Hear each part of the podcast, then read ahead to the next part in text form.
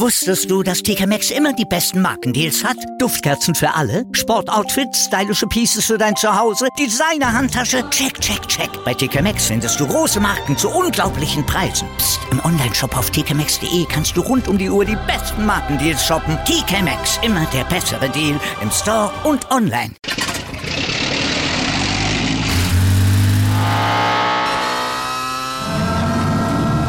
Von 0 auf 100. Aral feiert 100 Jahre mit über 100.000 Gewinnen. Zum Beispiel ein Jahr frei tanken. Jetzt ein Dankeschön, rubbellos zu jedem Einkauf. Alle Infos auf aral.de. Aral, alles super. Wir haben ja schon oft über Novak Djokovic hier gesprochen, ne? Auch über die Dinge außerhalb des Tennisplatzes, die ja so oft besprochen und auch so viel im Argen sind. Da muss man ihm natürlich kritisieren. Das haben wir getan, vor allem auch seinen Papa, rein sportlich gesehen. Ja. Und auf dem Court dagegen, ja, also da ist er über jeden Zweifel erhaben, ne? Man kann sich seine Verwandtschaft nicht aussuchen, aber seine Leistung kann man forcieren. Genau, man muss sich das mit dem Impfen, kann man sich auch aussuchen, man kann auf der falschen Seite allerdings stehen, aber auf jeden Fall bleiben wir sportlich, definitiv. 22 Grand Slam Siege insgesamt, jetzt mit Rafa Nadal gleichgezogen, das ist schon wirklich, wirklich stark. 10 Titel davon bei den Australian Open gewonnen und vor allem ja eine perfekte Finalbilanz. 10-mal im Finale, 10-mal auch den Titel in Melbourne geholt, bärenstark und fast einzigartig. Ja, in Australien ist das einzigartig. Insgesamt haben überhaupt nur 5 Spieler eine perfekte Grand-Slam-Finalbilanz vorzuweisen. Allen voran, hat's gesagt, Rafa Nadal, 14 Siege in Paris. Ja, auf Platz 2 folgt dann der Joker mit 10-0, wie eben gesagt. Und Pete Sampras, der hat in Wimbledon eine Bilanz von 7-0. Björn Borg, 6 Finals ohne Niederlage in Paris. Und Andre Agassi, 4-0, auch in Melbourne. Also das ist, muss man sagen, dann mit 14-0 Siegen in Paris, ja, zum Beispiel Rafa Nadal oder jetzt diese Bilanz von Djokovic, das ist grandios, da sagen wir Glückwunsch, Glückwunsch auch zu diesen Themen, die wir heute rausgesucht haben. Genau, wir erklären, warum Hertha nur noch ein Chaos-Club und unterklassig im Vergleich zur Union ist, warum Bayern in der Ergebniskrise steckt und wir loben Hockey-Penalty-Killer Jean Danneberg. Das alles im ersten Sportpodcast des Tages, wie immer nach Opener und laufend aktualisiertem Newsblog. Darüber spricht heute die Sportwelt. Stand jetzt der erste Sportpodcast des Tages. Meinungen, Hintergründe und Analysen. Stand jetzt mit Malte Asmus und Andreas Wurm. Kommentar. Malte, wir müssen über Hertha BSC sprechen, ne? Bei denen gibt es seit Jahren nur 2 Konstanten. Einen sportlichen Misserfolg und ständige Nebenkriegsschauplätze. Oh ja, und die sorgen seit Jahren damit regelmäßig dann auch für extremes Durcheinander im Clubumfeld. Ich schmeiß mal ein paar Stichworte rein. Du wirst bei allem, was ich sage, sicherlich irgendwelche Bilder jetzt im Kopf haben. Windhorst, Klinsmann, Facebook Live, Lehmann. Es wird immer schlimmer. Relegation. Okay. Spionageskandal. Und jetzt am Samstag nach dem 0-2 gegen die Lokalrivalen Union auch noch der überraschende Rauswurf von Freddy Bobic. Also das Durcheinander in Berlin, das nimmt kein Ende. Ja, das ist ein absoluter Chaos-Club und die hätten so viel Potenzial, ne? Hauptstadt, dieses Stadion, überhaupt, die haben auch noch sehr, sehr treue Fans. Das tut einem in der Seele weh. Aber gut, ist der Bobic-Rauswurf nachvollziehbar? Fernab von den Dingen wie hochdotierter Vertrag, wir brauchen jemanden mit einem Hertha gehen, also da wird ja eine ganze Menge diskutiert immer in so einem Vereinsumfeld, aber jetzt rein fachlich, ja, Bobic hat ja auch eine Vergangenheit, rein fachlich, ist es nachvollziehbar und damit vielleicht auch begründet? Würde ich schon sagen. Also er hat ja mehrere Versäumnisse durchaus zu verantworten. Zum einen hat er es ja nicht geschafft, Ruhe in den Verein zu bringen. Das ging ja munter weiter, dieses Chaos auch unter ihm. Und das liegt auch daran, dass viele seiner Transfers einfach überhaupt nicht funktioniert haben. Der war ja geholt worden als Kaderentwickler, als jemand mit dem Auge für Talente, hat er nicht wirklich unter Beweis stellen können. Also seine Verpflichtungen haben das Team kein Stück vorangebracht. Und auch seine Trainerverpflichtungen waren Griffe ins Klo, kann man nicht anders sagen. Ende 2021 hat Hertha Urgestein Pál Dárdai entlassen. Der hatte damals 14 Punkte aus 13 Spielen. Müssen wir uns mal merken, die Zahl. Dann kam Tayfun Korkut, der war ein kompletter Fehlgriff. Haben ihm aber auch viele vorher gesagt. Dann kam Retter Felix Magath, der schaffte dann immerhin mit Ach und Krach gerade noch so den Klassenerhalt. Ja, und Sandro Schwarz ist dann auch nicht gerade der Gamechanger geworden. Ja, unterm Strich steht Hertha sogar noch schlechter da sportlich als beim Dárdai-Rauswurf. Du hast es gerade gesagt. Stand jetzt hat Hertha wieder 14 Punkte, bei Pál Dárdai 13 Spiele, allerdings jetzt 18 Spiele. Ja, und Stand jetzt fehlt mir die Fantasie, wie jetzt ganz viele noch dazukommen sollten, um die Klasse zu erhalten. Schwarz hat eine Jobgarantie von Präsident Kai Bernstein bekommen und dass nun bis zur Transfer-Deadline noch sportlich weiterhelfende Kicker kommen, das wage ich auch mal zu bezweifeln. Kasse ist ja jetzt auch nicht mehr so wirklich gefüllt und wer geht denn da freiwillig hin? Also wenn da jetzt noch jemand kommen sollte, dann riecht das eher so nach Aktionismus auf dem Transfermarkt, der nicht dazu beitragen wird, auf jeden Fall, dass in diese Kaderplanung, wenn man sie überhaupt so nennen kann, bei Hertha mal eine klare Linie reinkommt. Naja, bei Hertha sollte man, wenn es schwerfällt, ja, auch wenn es schwerfällt, zum Stadtrivalen Union gucken, ja, in die alte Försterei. Ja, hat man jahrelang die belächelt, ne, hat gesagt, ja, die Köpenicker da hinten, macht ihr mal, ja, Provinzclub. Aber die sind mittlerweile ja völlig enteilt, ne, und zwar in allem, beim Management, bei der Entwicklung, Spielphilosophie und vor allem beim Image, ne, die Außendarstellung. Oh. Ja, zwischen Hertha und Union gibt's mittlerweile einen gewaltigen Klassenunterschied und der kommt bald sehr wahrscheinlich auch in der Spielklassenzugehörigkeit dann auch noch zum Ausdruck. Analyse. Und während die Hertha weiter dem Abgrund entgegentaumelt, ist Union weiter erster Bayernjäger. Wer hätte das gedacht? Sie selbst jedenfalls nicht. Nur noch einen Punkt hinter den Münchnern. Und damit ist es spannend wie lange nicht mehr. In der letzten Saison gab es auch mal so eine Situation, aber dann waren die Bayern irgendwann dann auch wieder mal weg. Ja? An der Tabellenspitze ist es richtig eng in der Fußball-Bundesliga. Ja, zwischen Platz 1 und Platz 7 gerade mal 8 Punkte. Union, Leipzig, Freiburg, alle haben Boden gut gemacht an diesem 18. Spieltag. Wir schauen mal auf ein paar Highlights. Das Topspiel. Naja, Bayern spielt nur 1-1, ne? Zum dritten Mal in Folge. Nun gut, jetzt hieß der Gegner Eintracht Frankfurt, von denen man ja im Moment diese goldene Ära herbeiruft. Aber gut, die sind im Moment ja auch entsprechend. Oliver Kahn hat aber gesagt, ich erkenne meine Mannschaft nicht mehr. Die Truppe, die da auf dem Platz steht, ist eine völlig andere als die vor der Fußball-Weltmeisterschaft. Ja, also diese WM-Pause hat offensichtlich den Bayern extrem geschadet.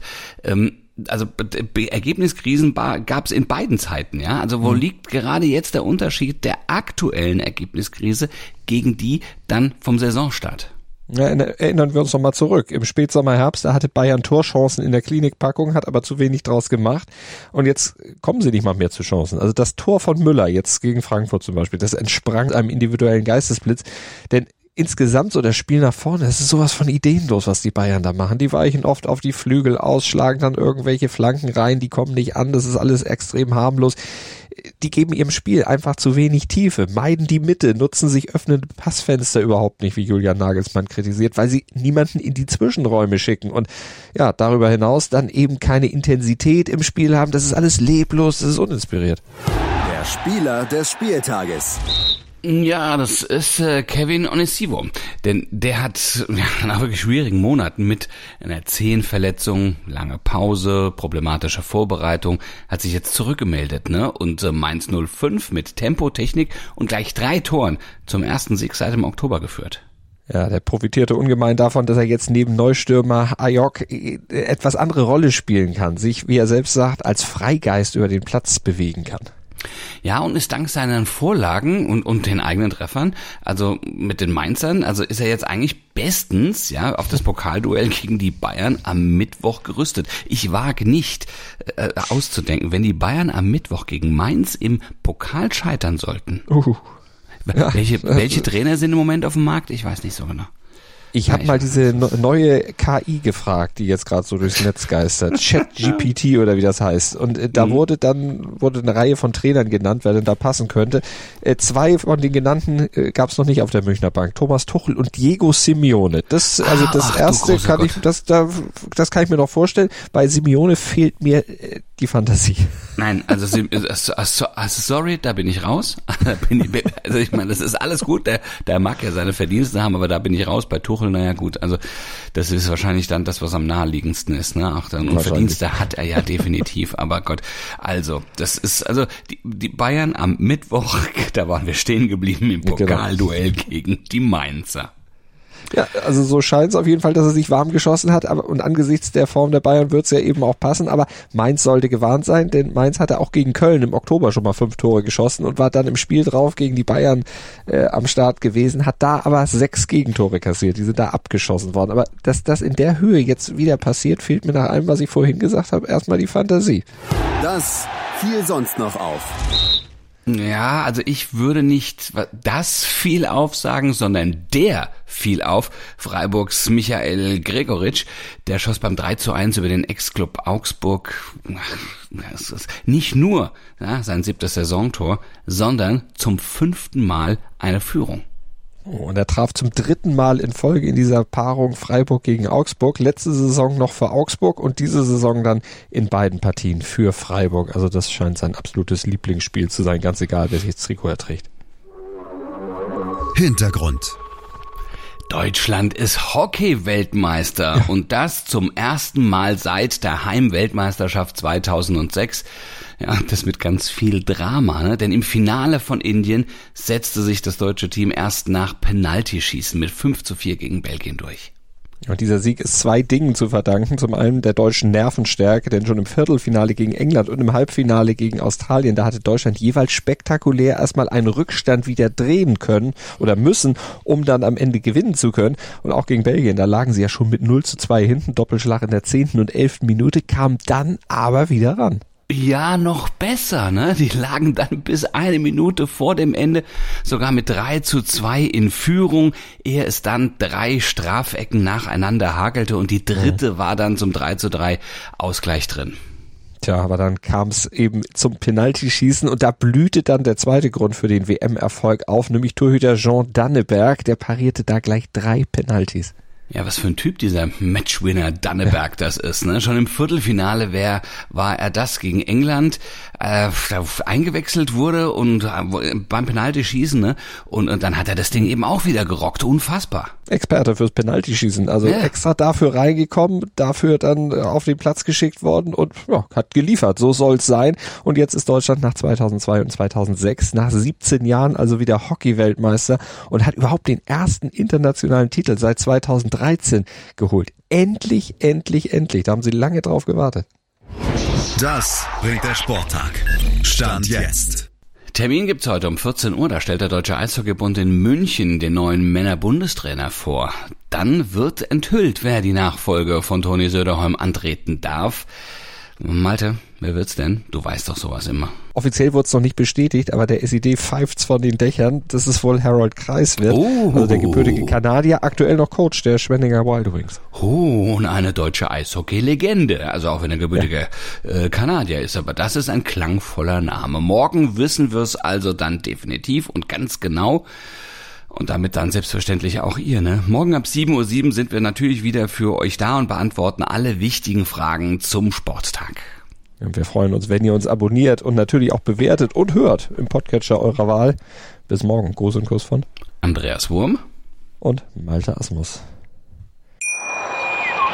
Wusstest du, dass TK Maxx immer die besten Markendeals hat? Duftkerzen für alle, Sportoutfits, stylische Pieces für dein Zuhause, Designer-Handtasche, check. Bei TK Maxx findest du große Marken zu unglaublichen Preisen. Psst. Im Onlineshop auf tkmaxx.de kannst du rund um die Uhr die besten Markendeals shoppen. TK Maxx, immer der bessere Deal im Store und online. Wieder live von ihrem Toyota-Partner mit diesem Leasing-Auftakt. Der neue Toyota Yaris Hybrid. Ab 179 € im Monat, ohne Anzahlung. Seine Sicherheitsassistenten laufen mit und ja, ab ins Netz mit voller Konnektivität. Auch am Start die Toyota Team Deutschland Sondermodelle. Ohne Anzahlung geht's in die nächste Runde. Jetzt los sprinten zu Ihrem Toyota-Partner. Dir hat dieser Podcast gefallen? Dann klicke jetzt auf Abonnieren und empfehle ihn weiter. Bleib immer auf dem Laufenden und folge uns bei Twitter, Instagram und Facebook. Mehr Podcasts aus der weiten Welt des Sports findest du auf meinsportpodcast.de.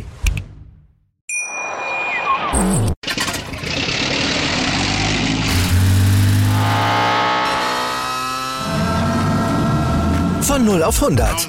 Aral feiert 100 Jahre mit über 100.000 Gewinnen. Zum Beispiel ein Jahr frei tanken. Jetzt ein Dankeschön, rubbellos zu jedem Einkauf. Alle Infos auf aral.de. Aral, alles super.